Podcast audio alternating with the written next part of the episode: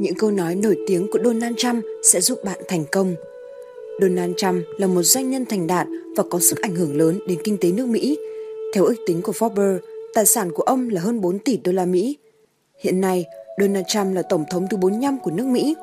Trước đó, từng nổi tiếng với rất nhiều phát ngôn gây sốc, nhưng Donald Trump cũng sở hữu nhiều câu nói truyền đầy cảm hứng cho thế hệ sau. Dưới đây là những câu nói nổi tiếng của Donald Trump sẽ giúp bạn thành công hơn trong kinh doanh và cuộc sống. Đã mất cầu nghĩ, tại sao bạn không nghĩ lớn? Đó chính là tinh thần nghĩ lớn để thành công.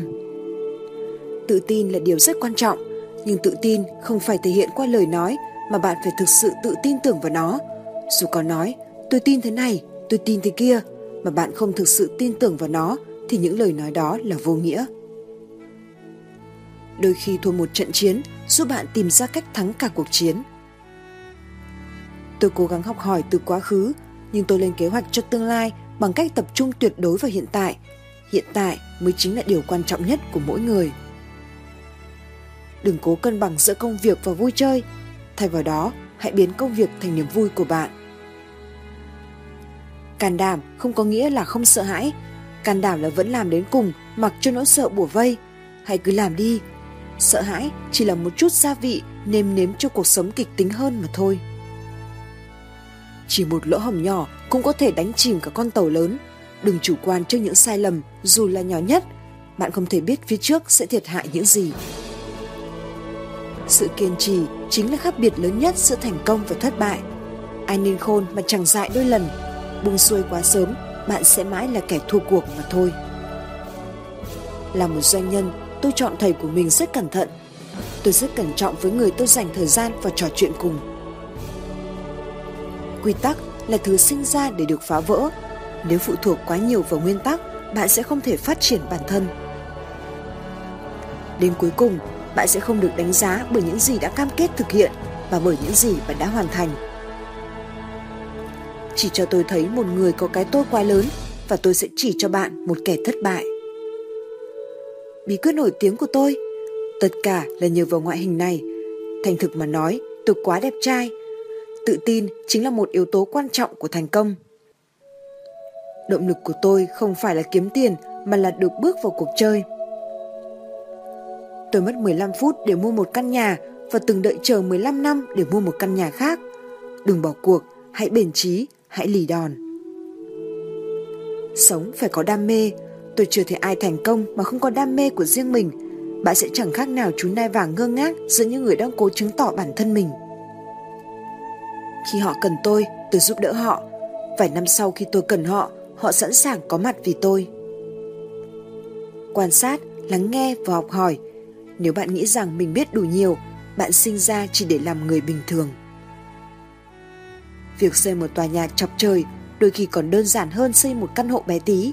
Chúng mang lại những cơn đau đầu và vấn đề. Đôi khi làm những việc có quy mô lớn lại đơn giản hơn rất nhiều. Phải nghiêm khắc với bản thân mình vì đời không có chỗ cảm thông hay xí xóa. Một bí quyết để trở thành người chiến thắng là biết thế nào là đủ. Đôi khi bạn phải ngừng chiến đấu và từ bỏ để bắt đầu một cái khác. Một là hãy lắng nghe trái tim bạn mách bảo. Hai là tốt nhất hãy nên làm những gì bạn hiểu rõ. Ba là đôi khi đầu tư hiệu quả nhất là không đầu tư gì cả.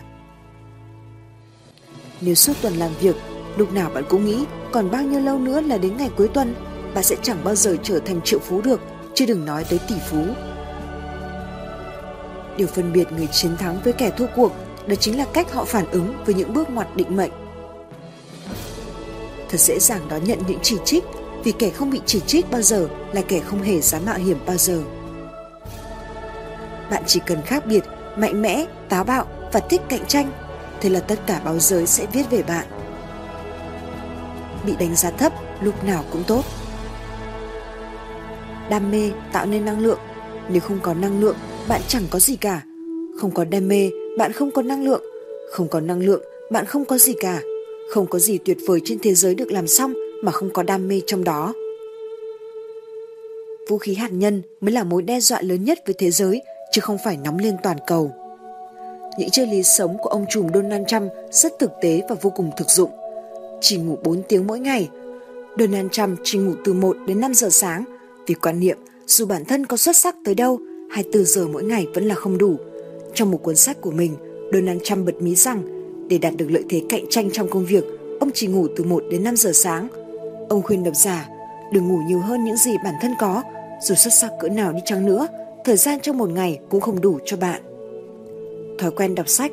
Trong nhiều cuốn sách nói về việc làm giàu của Trump, ông bàn về việc tìm kiếm sự cân bằng. Ông chủ yếu tìm thấy sự cân bằng này bằng cách thức dậy lúc năm giờ sáng và đọc sách khoảng ba giờ mỗi ngày. Ông thường đọc báo, triết học, tiểu sử và các cuốn sách của mình. Nói không với rượu bia. Donald Trump là một tỷ phú tuyệt đối không sử dụng chất kích thích như rượu, bia, thuốc lá. Thói quen này xuất phát từ việc ông từng bị ám ảnh bởi cái chết của người anh trai Fred Trump do nghiện rượu thời gian dài. Chính người anh này đã cảnh báo cho Donald Trump không được đi theo vết xe đổ ấy trước khi mất. Donald Trump áp dụng triệt để với các con nguyên tắc không uống rượu, không hút thuốc và không xăm mình. Người vi phạm sẽ bị cắt quyền thừa kế. Tiêu tiền nhiều nhưng không vung tay quá chán. Một điều ít người biết về cách tiêu tiền của Donald Trump là ông làm ra nhiều tiền nhưng cũng tiêu nhiều. Một ông chủ, một ông trùm kinh doanh theo đúng nghĩa của nó, đi đâu cũng có vệ sĩ bảo vệ. Ông luôn đòi hỏi những gì sang trọng, quyền quý nhất, kể cả trong những thời kỳ sa cơ lỡ vận. Tuy nhiên, Trump không vung tay quá chán và rất biết cách quản lý việc chi tiêu. Ông quan niệm, một vài sai lầm nhỏ trong chi tiêu cá nhân cũng có thể ảnh hưởng xấu đến toàn bộ số tiền mà bạn có, và khuyên mọi người nên thường xuyên rà soát chi tiêu để xác định xem bạn đang chi tiêu không hợp lý ở đâu. Tôi biết có những người xem nhẹ các khoản chi như giải trí hay rượu bia, trong khi các khoản chi này cũng cần phải tính đến. Bất kỳ một chỗ giọt gì nhỏ nào cũng có thể làm chìm một con tàu. Đối với tài chính cũng vậy, Trump nói. Sẵn sàng đối mặt và kiểm soát rủi ro. Không chỉ là một doanh nhân đại tài, Donald Trump cũng đồng thời là một con người ưa triết lý. Với Donald Trump, viết sách, tư vấn, tranh luận chính là cách để ông thể hiện những quan điểm của mình trước cuộc sống, rất thực tế và vô cùng thực dụng. Ông nói và làm những gì mình muốn bởi ông có thể làm. Triết lý của Donald Trump là làm kinh doanh khi bắt đầu có tầm nhìn. Nếu thiếu tầm nhìn thì bạn sẽ chẳng làm được gì cả. Với ông, những trở ngại là cánh cửa dẫn đến thành công, và đứng trước bất cứ khó khăn nào, đừng bao giờ lùi bước. Theo ông, kinh doanh là luôn có những rủi ro và phải sẵn sàng đón nhận những rủi ro, nhưng sẽ không chơi trò chơi may rủi mà phải luôn kiểm soát để một thất bại nhỏ cũng không loại ra khỏi cuộc chơi vĩnh viễn. Rủi ro lớn nhất trong cuộc sống đó chính là không sẵn sàng đón nhận rủi ro. Tinh thần làm việc tập thể là triết lý mà Donald Trump luôn đề cao. Ông luôn xác định chúng ta không thể làm việc gì một mình, chỉ có xây dựng một đội ngũ làm việc có đẳng cấp là cách duy nhất để gặt hái những thành công lớn lao. Cởi mở để học hỏi các ý tưởng. Phải luôn cởi mở đối với các ý tưởng và thông tin mới. Không ai biết tất cả, và nếu như bạn làm một việc ngu ngốc, bạn sẽ đóng sập cánh cửa của các khám phá và cơ hội lớn. Nếu tôi bắt đầu công việc kinh doanh và nghĩ rằng tôi đã biết tất cả mọi thứ, tôi đã kết thúc trước khi tôi bắt đầu. Đừng mắc sai lầm đó. Mọi việc đều có sự ngạc nhiên, tiềm ẩn sự nguy hiểm bên dưới bề mặt của nó, và các vấn đề đơn giản có thể trở thành phức tạp. Trong cuộc đời, tôi muốn mỗi ngày đều đầy những khám phá, và tôi thường tự hỏi rằng tôi sẽ học được điều gì mỗi ngày. Đó là một cách tuyệt vời để khởi động mỗi ngày. Khi tôi học, nó khiến cho tôi cảm thấy thoải mái, được sống và thích thú. Nó khiến tôi muốn được học nhiều thêm. Kết quả là tôi không bao giờ buồn chán. Tôi nghĩ rằng đó là lý do quan trọng cho thành công của tôi. Đừng nghĩ việc học là một gánh nặng hay một việc nhỏ nhặt. Có thể nó đòi hỏi bạn phải kỷ luật, nhưng nó cũng có thể khiến bạn thích thú và muốn khám phá. Để làm được việc lớn trong đời, hãy trở thành một học trò thường xuyên, thu thập tri thức về nhiều chủ đề. Thường xuyên tự hỏi bản thân, tôi nên học thêm về cái gì? Học hỏi về bất kỳ lĩnh vực nào bạn không giỏi và muốn khám phá. Nhìn vào các chủ đề bạn luôn né tránh hay những thứ mà bạn không phải là chuyên gia. Hàng ngày tôi cố gắng đọc báo vì nó quan trọng với công việc của tôi để biết được điều gì đang diễn ra trên thế giới. Nhưng tôi cũng thích đọc các tạp chí về golf. Nhưng hãy cẩn thận, không có gì khiến mọi người chán nản bằng một người luôn cần thể hiện anh ta hoặc cô ấy biết gì. Mọi người sẽ không muốn nghe và họ sẽ không bao giờ quên về con người tẻ ngắt ấy. Tại sao chúng tôi muốn bạn giàu có? Bạn của tôi, Robert Kiyosaki, và tôi gần đây đã viết chung một cuốn sách Vì sao chúng tôi muốn bạn giàu có, và nó đã trở thành một cơn sốt. Một số điểm trong cuốn sách chắc chắn đã thu hút được rất nhiều sự chú ý của độc giả. Chúng tôi nói rằng tầng lớp trung lưu đang chìm dần và nước Mỹ đang trở thành một xã hội hai tầng lớp. Rất nhanh chóng, bạn sẽ trở thành hoặc giàu có hoặc là nghèo. Vì thế trong cuốn sách, chúng tôi đã đưa ra cho độc giả một con đường để trở nên giàu có.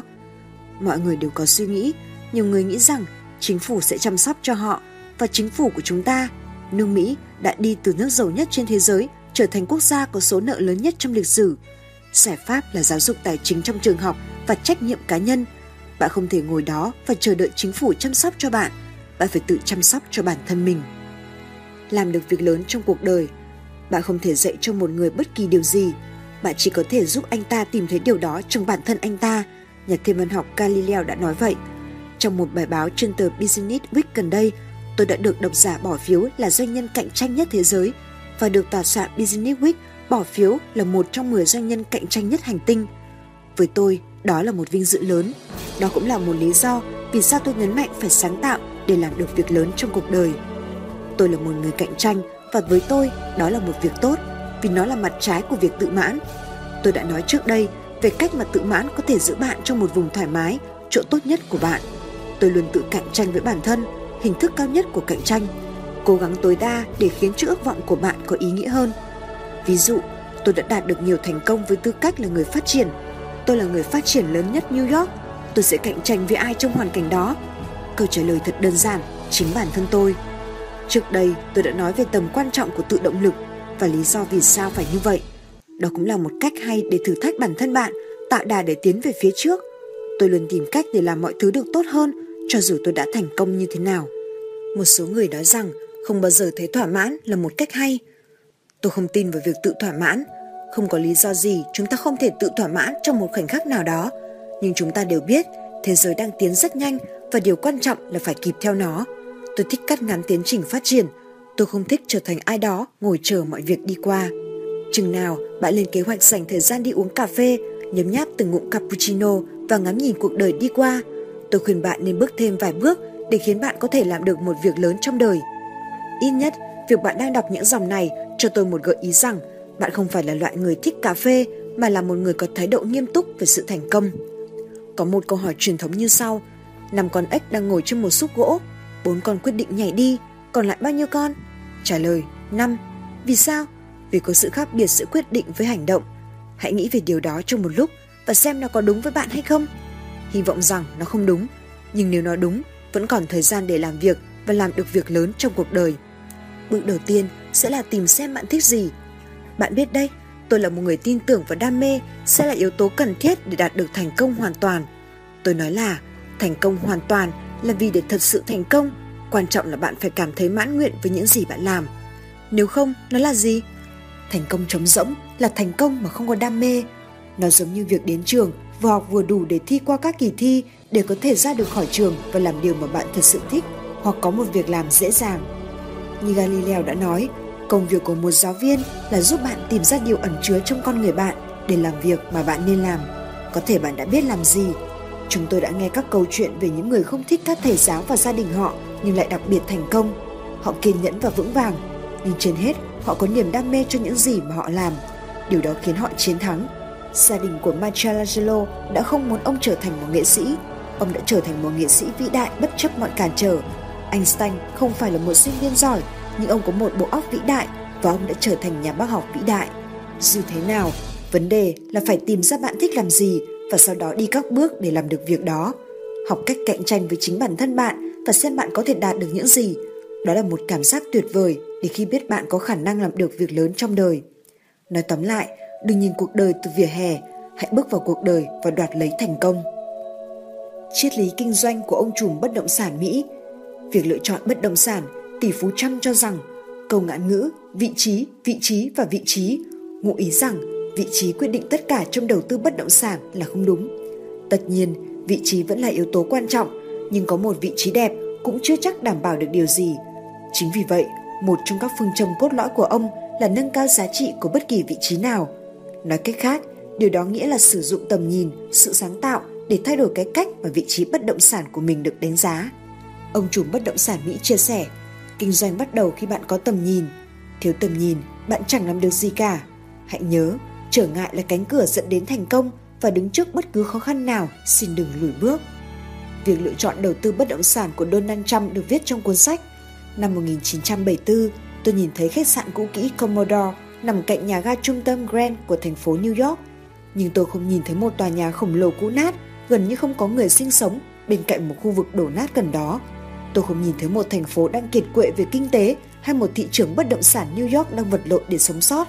Tôi nhìn thấy một tổ hợp các khách sạn sang trọng, rực rỡ quy mô bậc nhất.